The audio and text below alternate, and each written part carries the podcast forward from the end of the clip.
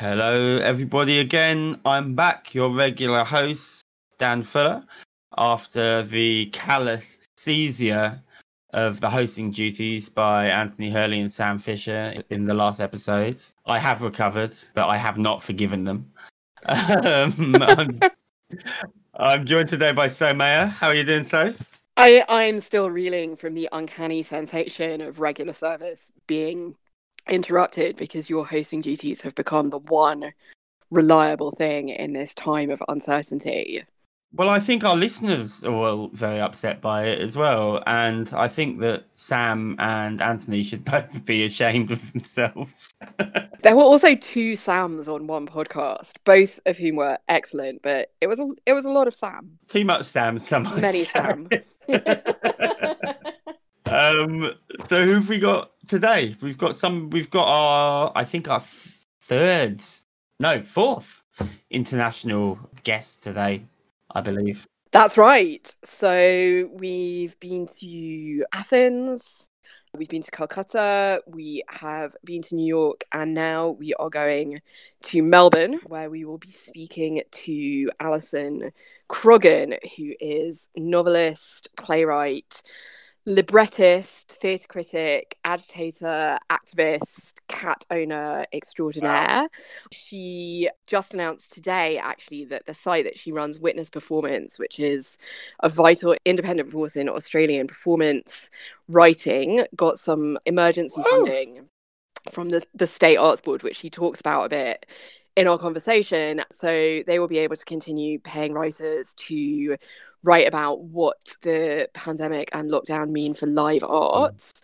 And I just wanted to read that acknowledgement on the Witness homepage to tell you a bit about where Alison sure. is. So the homepage says Witness is proudly made on the traditional country of the Boonwurrung and Wurundjeri people of the Kulin Nation, and they respectfully acknowledge the traditional owners and their elders, past and present. Sovereignty was never ceded. Those are powerful words, I think um, especially in a country with such complicated politics with regards to the colonial past. So yeah, thanks for sharing that with our listeners. I think that will that will resonate with a lot of people. Um, yeah, um, I'm having a brain fart. Ninety percent of podcasting is yeah. brain farting, like trying to cover over brain farts. um, so, what did you guys? What did you guys talk about? Well, we were also really lucky to be joined by another guest who, ironically, lives right around the corner from me, but is as hard for me to see as Alison, who lives six thousand miles away. Uh, Rebecca Polding, who is a consultant on local and community arts, and she's worked with cities and communities around the world on how to place arts and culture at the center of who they are. So she came on to talk to Alison and myself about what was happening uh, in Melbourne and Victoria and Australia more largely, and how and why community culture making and community attention to culture, holding culture accountable, matters now and perhaps matters now more than ever Is you know, the powers that be try and sneak shit out. Like the BBC, the first things that are going back into production on the BBC are EastEnders and Top Gear, and the head of BBC production her whole editorial was written in like we're revving the engines of ah. production so we can speed back it's all tiresome, isn't so it? So we need. It's all tiresome. it's so tiresome, and it's so important for us to attend to it. I mean, we have so much else to think about, but we talk on the a bit on the podcast about the importance of of storytelling and holding memories, and yeah, like holding things to account. So the story of this experience isn't just written as like posh people in their country houses pining on their beautiful garden benches or whatever. Awesome. Well, well, on that note, my review of the eighty percent of novels that can be published in the next five years. on that sweeping note, I will pass over to the main part of the show, the part that you all actually enjoy listening to, the conversation.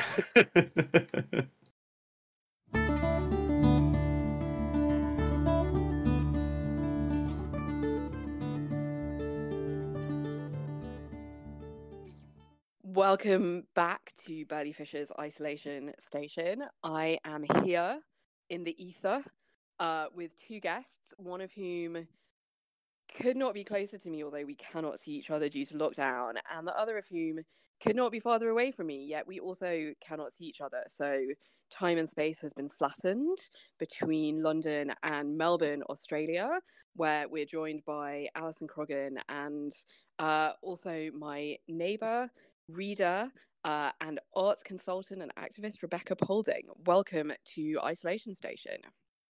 Thank you. And it's lovely to be here in the in the ether with both of you. Wherever here is in these strange times. Just to establish perhaps a false sense of here-ness, Alison, could you enliven our London lives by telling us something about the world outside, about what's what's happening in Melbourne right now? What's happening in Melbourne? Okay, well, much the same as in everyone else. We're all in uh, lockdown, so we're under. I've, I've got lost. We've got a whole tangle of regulations, state regulations and federal regulations, which in the end amount to you all stay in the house. So we've been, but we've been in our house for about be the fourth week now. So fortunately, it's a nice house with yellow walls. I'm sitting in my study where I'm facing a, a, nice big window with lace curtains. And if it were daytime, it's nighttime here. Um, I'd be looking out on a bunch of roses, which wow. make mm. isolate rather pleasant. If I have to be isolated, this house is good to be isolated in. And did I hear a, a dog barking just before we started recording? that might have been Albie. ah. So, who are the other than human uh, guests we might have popping up on the podcast today? Um, well, there are two cats in this house, but they um, they're not very loud. So they'll just be silent participants. And Rebecca, you have I have a creature that hovers somewhere between dog and cat. I mean, technically right. it's canine, but seeing as it sleeps in a lap and practically purrs, I'm not sure it understands the definitions. It's doing a lot of running around and barking, which is on the dog side, but then it will insist on doing that right next to me and entangling itself in my legs, which is much more cat like.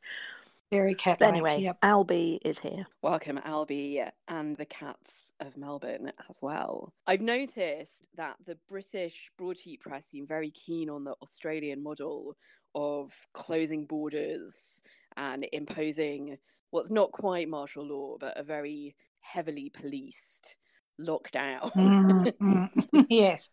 It seems to be partially policed in that certain people get policed more than other certain people, as is often the case when there's this kind of lockdown. We're in the strange position where we have a conservative government, a liberal government here, but I live in one of the few states that has a Labour government, which is yay in lots of ways. It's a much better government than the Liberal government, but it is unfortunately a Labour government with many flaws, and it's very keen on policing and cutting down old growth forests and things, which are depressing things for a Labour government to be doing.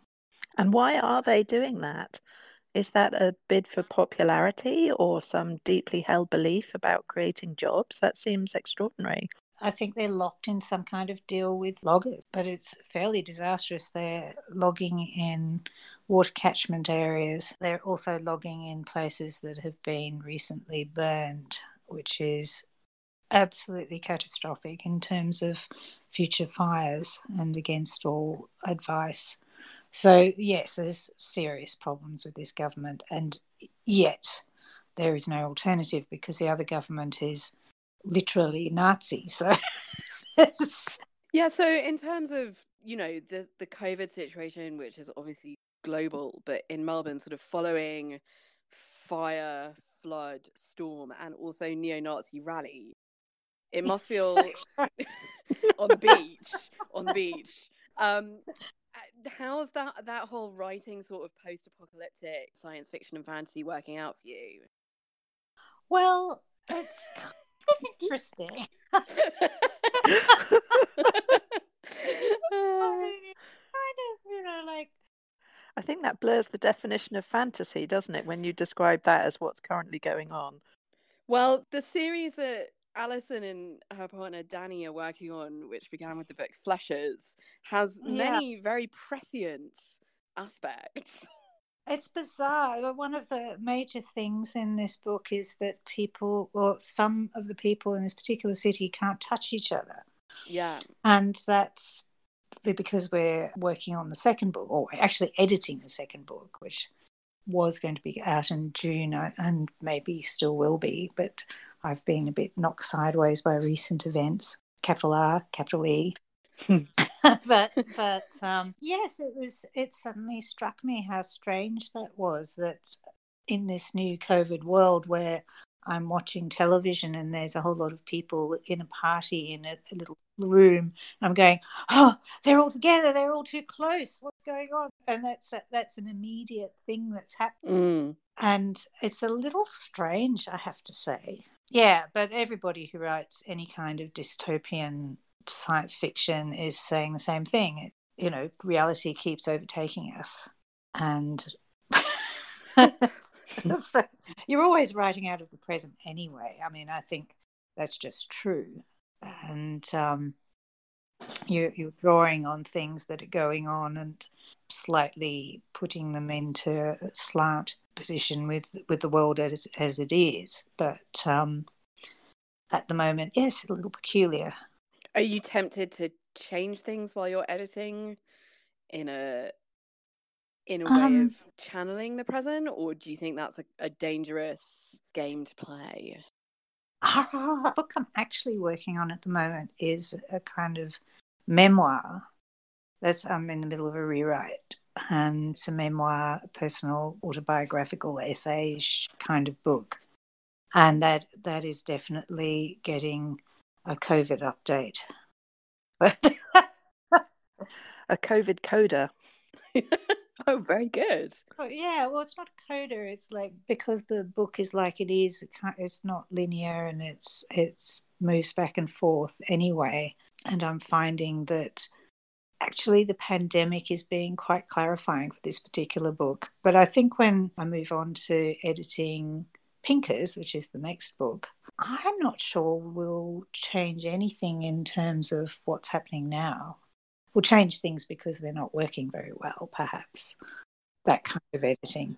Just before the world changed, in an unbelievable rate of production, you had actually just published a new book in Australia and in the UK, The Threads of Magic, which was published here with Walker, which is your first book for what what are called middle grade readers or what we call chapter books or books that anyone can enjoy because they're amazing. I would like to point out that I am not a middle grader and I am a reader of The Threads of Magic, and I would wholeheartedly recommend it to a very wide range of people, whether they like fantasy, chapter books, picture books, or whatever, especially now. What why especially now? I'm, I'm finding I'm reading lots of fantasy right now, actually. Other mm. worlds are quite nice places to be in. Other magical worlds where there is a hero, where there is defined hope, where there are clear rules, are lovely places to spend time. Um, and they tend to be brilliantly written with fabulous metaphors and humor and wit, which is what I'm finding I need. I also need Mm. something that doesn't call for as much from me in terms of soul searching. I'm not Mm. drawn to sci fi like Solaris, which is very psychological and painful. I need things that can cope with my limited powers of concentration and the limited amount of additional nuance that I'm capable to bring to things at the moment, which is really Yeah. very small. Um, so sci-fi and fantasy seem to be it. I've also gone back to the Chrestomanci series, and in a similar yeah. vein to Dorothy L. Sayers, again, where worlds are very clearly defined and there are heroes, and you can enjoy the certainties and the uncertainties, knowing there'll be a resolution. Strangely, I find among the more comforting things I've been watching a whole lot of Nordic noir series that are incredibly bleak. Mm. So, you know, but I find it strangely comforting. I'm sure it's, you know, it's not that they end up in any kind of optimistic place. Or begin or have a middle Oh. period in such a place either. Yeah, right. Uh, I mean, that, you know, the, the, these kind of bleak crime shows that, nevertheless, you find out what happened. That's as far as it gets. There's no, you know, mm. there's always the being devastated at the end or something. But and I can, I, I find that, as I said, strangely comforting. I'm faintly disturbed by that, but I mm-hmm. think it's because the one thing I've noticed about all these shows is they're all about trauma. Perhaps because it's a trauma that's not the trauma that seems to be going on right now here in this world where I'm, you know, presently living. It's a different trauma that is, to some extent, exposed if not resolved, and and strangely, as I said, that's comforting. And also, in Nordic noir, I find that when they do um, landscape shots, they have a tendency for people to stand at least six feet apart, often heavily gloved.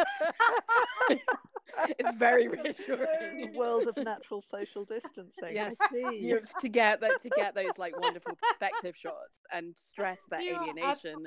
Correct, the deep yeah. alienation of the characters. You know, everyone stands really far apart around Lake. And you're like, it's fine. They're on their daily walk in nature.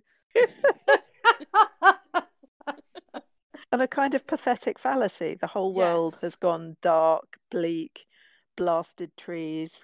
But someone, someone with an ethical code will emerge alone because they're always alone and and and crack they can't necessarily change change the world but they can perhaps solve maybe the the next genre will be like nordic science shows maybe like Breaking Bad, but really, really serious, like someone working on a COVID cure in their garage. Well, that's entirely possibly being made right now in a big jumper with gloves. Big, yes, and folk music. Yeah. Oh, folk, but with a sort of eerie, haunting wail element to it as well. I think. I that I think that's part of what I liked about Threads of Magic, or loved about Threads of Magic, is that it does have an eerie, haunting wail quality wrapped mm. up in the, the, there's all the you know the familiar pieces on the board but the game doesn't in any way play out as you expect i think it's probably the first fantasy novel i've ever read that starts with princesses and ends with participatory democracy not to do a massive spoiler for anyone yeah, I, I really enjoyed writing this one. And it actually came out of the continuing negative news cycle that's been going on for the last, well, you know, 20 years, let's be honest, but intensifying over the last few. And I wanted to write something cheerful. How would you literally put the dark things in a box, yeah. locked with a key? That's right. It's like a portable Nordic noir that keeps sort of escaping and it's very haunting and very beautiful, but it is in a box. That's and only right. when people are ready can it be emotionally dealt with. That's right. Daniel read it. My husband came in after reading it and he said, You call this light-hearted? That's funny bit. What I also liked about it is that the heroes make a lot of mistakes. Mm. Everybody makes terrible mistakes, and I, as a very flawed, normal human being, found that tremendously reassuring. I mean, oh, it's not cheerful, but it is reassuring. Yeah. Well, people do make mistakes. We all make mistakes. I have a question about this. Something that has weighed on my mind for, I suppose, the 20 plus years that I have been a supposedly adult reader, mm. which is about actually the relationship of, of writers as flawed normal human beings to what their texts can accomplish. So when you read a book by a writer that has this great wisdom, I think the the books of Pellinor, which was your your first fantasy series, which mm. is from nearly 20 years ago now, astonishingly, started nearly 20 years ago, has this incredible insight. It was one of the first big fantasy series to take ecological issues to put them really mm-hmm. at the mm-hmm. center but also to really think about how we collectively face evil insidious evil face them in ourselves as well and mm. it can seem as, as if the writer has all this great wisdom and no, which i know you do but i guess what i'm getting at is, the, is that that gap between all of us as flawed human beings and the things that we know, the ethical things that we know are right, the mm. insights mm. that we have, and the gap between that and actually being able to live or do that day to day. Does yeah, that make well, any sense whatsoever? It absolutely does, and I know exactly what you're talking about. I mean, I suppose when you know when you're thinking about making stories and writing or making anything, somewhere deep in there, it's not consciously, but it is a kind of making. There's an, an element to that.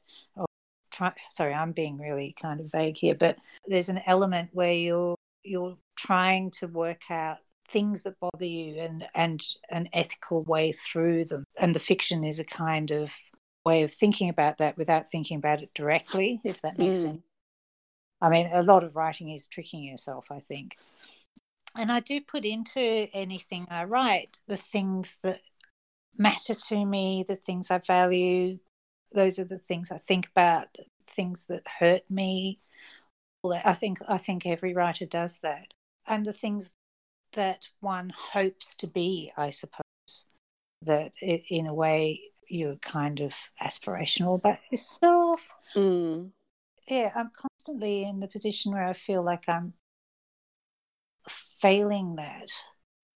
But as I've got older, which I inexorably am, I um I'm kind of okay with that being driven by a kind of relentless perfectionism is not no way to live and often very destructive. And it's important to be patient with one's own faults as much as with others. I can't imagine that Pellinor readers right now will not be drawing parallels between this and a certain character. what a cliffhanger! What a cliffhanger! Dun, dun, How many copies of the Pellinor series does Burley Fisher have? Because you're going to need a lot, and I'm first in line. we have all of them. So if you would like to order a copy of, of Threads of Magic or the Pellinor series, you can email us. You can also check out Alison's website for some very generous sharing of her writing online. And if you're interested in Fleshers, which is a self-published book, so do you go straight to the source for that one? And this seems like a good time to say that Alison has not stopped with just working on three books at the moment and also an opera libretto which premiered literally just before lockdown, but also co edits an incredible online magazine of theatre criticism, Witness, which is currently doing some inc- amazing thinking about remembering performance and the place that live performance has in our collective imaginary and how we keep it in mind.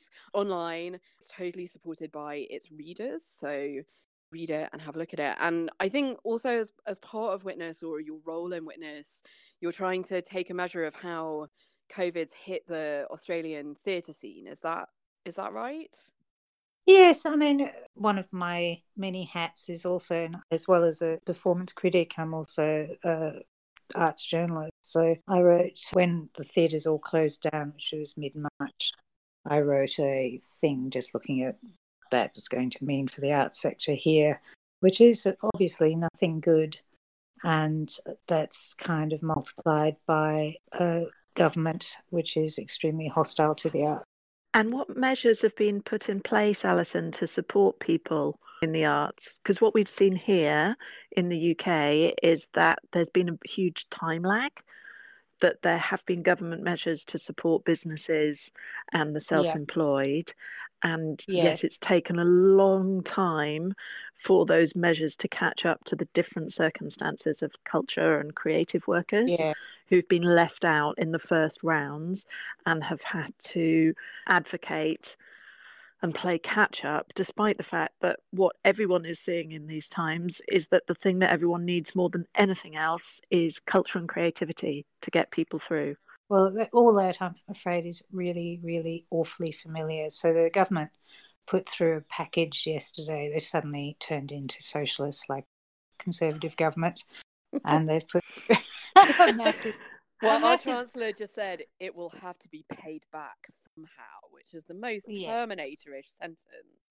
Yes, no, there, there, will, there, there will be punitive measures later, but for the meantime, so they they actually done a lot more than most of us expected, but I did have a Uh, theory at they- one point that COVID 19 had been invel- invented by The Guardian as a virus that didn't hurt children or really most people very much, but did reinforce a sense that there was a need for state support and government, that people had social responsibility for each other. We should live more locally based lives, be less polluting. And it, I mean, it did seem it's like a almost left brought wing down the conspiracy. well, so apart from the fact that it it does seem to be more dangerous for children than originally assumed, and also that Bernie Sanders dropped out of the presidential or the Democrat nomination race yesterday is a plausible theory. Thank Yeah. you. I You're welcome. am an accredited scientist. Yeah. what And I a fantasy is writer. true. Yeah, well, yeah, but, but like uh, as in the UK, there's no specific, well, very little specific packages for the arts, and of course, artists and arts workers don't get incomes irregular, as we all know, and that means a lot of people are missing out. So it's bad. Have you seen any creative, resourceful responses alongside Witnesses Project? Are there other responses you're seeing from your your multiple overlapping hat-based communities? Well, it's. I mean, I'm. I love the to- idea of a hat based community. I do too. Yes, no, hats are good. Um, there's uh, two festival were one that was about to start next month, which is um, one of the fest- it's a biannual festival, very cleverly done. They work with young artists for over over a year developing work, which then sometimes two years um, developing work, which is then presented during the festival in all sorts of really interesting ways. And obviously, the festival going ahead in that is envisaged, but they're still going ahead and they're thinking really carefully about how they're going to present it. Not this sort of rush online thinking that streaming is going to substitute for the kinds of experiences. Um, they're trying to think through in some careful way what it actually means. So that sounds like it could be potentially very interesting. And likewise, uh, another festival, Bleed, which was originally envisioned a, a series of artistic responses to how digital life and physical life intertwine and how they relate. They are also going ahead, but they're try- trying to think it through. Sorry, I'm losing my voice. You know, again, in interesting ways, as opposed to it's not enough just to stream. What does it mean to put an event on the internet? And can you do that? And um, and I think some some interesting stuff will come out of that. But um, I think mainly at the moment people are still in shock because this has come in the context of ongoing cuts. Last Friday, a cut a third of independent Mm. companies. Yikes. And Rebecca, you've been working sort of across Europe looking at uh, um, cities and culture and arts funding. Have you see- seen or heard any creative, good examples of how responses are perhaps slowly taking taking shape, as Alison said, not the immediate, but thinking about the future? I think what I've seen from all the different cities I've worked with is the same thing that we've just been discussing there. One is that, you know, the creative and cultural ecosystems are incredibly fragile Mm. and vulnerable, and this hits them so hard and so fast. But that they're also incredibly innovative, and people are coming up with the most wonderful things to do, ways of Mhm. connecting and being creative at the moment. You know, that it just seems like this incredible, unstoppable force. Um, and as I was saying before, that the importance of this more than ever cannot be overstated. you know, whether you're streaming something or sending or creating uh, little viral memes or singing to each other on Mm. balconies, Mm. you know, we we bury this time and time again. The fact that culture is actually important to us. It's not a nice little add-on. Um, and it's been interesting talking to people about the extent to which that has been Mm. recognized or not. So in Amsterdam, the city is having to make the argument for the economic case for culture yet again, trying to say that there are a lot of jobs involved here and it's very productive and we need to Mm. support this because of our tourism industry when COVID is finished. Mhm. Whereas the Portuguese, having spoken to Lisbon, they are much more open to the creative arguments. In the same way that I have to say that the Mayor of London's team here at the GLA are, they've been fantastically okay. supportive um, and yeah. open. Their their entire team socialist government. but sorry, it's a bad yeah, I mean, everyone who works in the culture team at the GLA deserves a massive shout out. I know how hard they are all working at the moment, and they mm. have all converted mm. themselves into what they call a giant culture at risk office. So, anyone working in culture, whether you run a theatre or you're a freelance artist, can ring them and explain the ways in which culture is at risk and they will mm. mobilize to try and help you find the right support whether that's wow. putting you in touch with the council or a government resource or helping you negotiate with a landlord. Um, and that's a team wow. of 35 people who are now all dedicated to doing that. That's, I know, and it just reminds you what an amazing group of people there are. That's and, incredible. You know, words I don't hear often and didn't particularly expect to say. The Arts Council England have been extraordinary.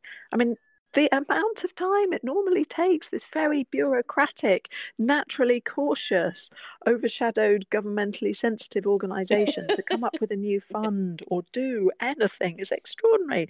They've been consulting on maybe releasing a bit of their new strategy for the past two and a half years.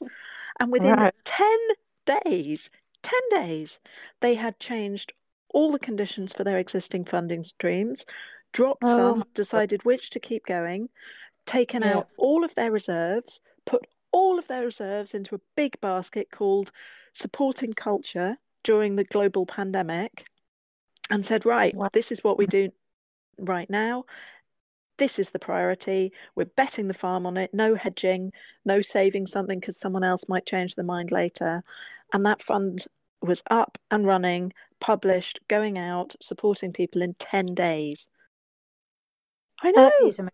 I'm so envious because there is there have been. I mean, the Australia Council, which has very few resources, um, although its next funding round the year and has come into what is ultimately a very small emergency fund for people but uh, and they've been doing you know what they can they've obviously been and that happened quickly but there's nothing like that here and still waiting on the Victorian government, which will probably do something because they have that very instrumental view about the arts, creative mm. industries, mm. which, you know, sideways at, but it does mean that they'll put money into it sometimes. And so we'll wait and see. But something like that kind of imaginative mobilization, we're just not seeing here. And it's very discouraging. You know, it's the end of something, and we've just got to think of another way to do things because it's just going to get worse here. And I, I think that's the truth. I mean, this is without the pandemic, which has just wiped, mm. obviously, has wiped. So, yeah, we, we don't know what that will mean. Yeah, not everyone's in the same boat. Yeah, exactly. And I think what we will have is an official culture that is ring fenced and is the least interesting work Mm. Very much like in Fleshers, there does feel like there's a massive. Re- yeah. It is a massive physical, physicalized retrenchment yeah.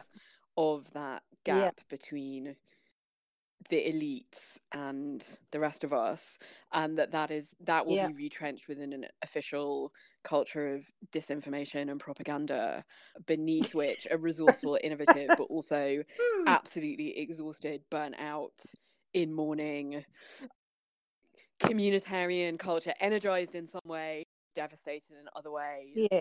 will continue making will continue making for whoever is there and that feels like that feels very close it does, to the stories that that you tell in your in your fiction. I wonder where they came from. this grand wow. scale battle of good against evil is actually you versus the Victoria Arts Council, reimagined as the Dark Lord. I mean that that's fair. No, no one's gonna. How do we defeat him in his latest uprising? And I'm aware that we should we should all be careful of our pulmonary resources and nurture our voices and our breath in in the coming weeks. Although J.K. J.K. Rowling is wrong, breathing exercises cannot stop you But they do help pneumonia. pass the time. They do help pass the time, but they cannot empty your alveoli. There are limits to fantasy novels, kids. That's a topic for the premium content. Yes, we're, our beef with J.K. Rowling is going to go offline now, so you'll just have to imagine it. And it just remains to me to thank a far greater and more thoughtful and careful and poetic fantasy novelist, Alison Croggon. You are missing out if you're not reading her. And also the equally fantastic and thoughtful Rebecca Polding, who not only helps the arts around the world, but also is what all writers need a dedicated reader. Thank you for having us. And onward, Burley Fisher. Yay, yes, please. To To the tune of Onward No, it's a little bit dirge like. We need to rethink that. Send us your uh, ideas for hymn related Burley Fisher jingles at podcast at burleyfisherbooks.com. See you soon.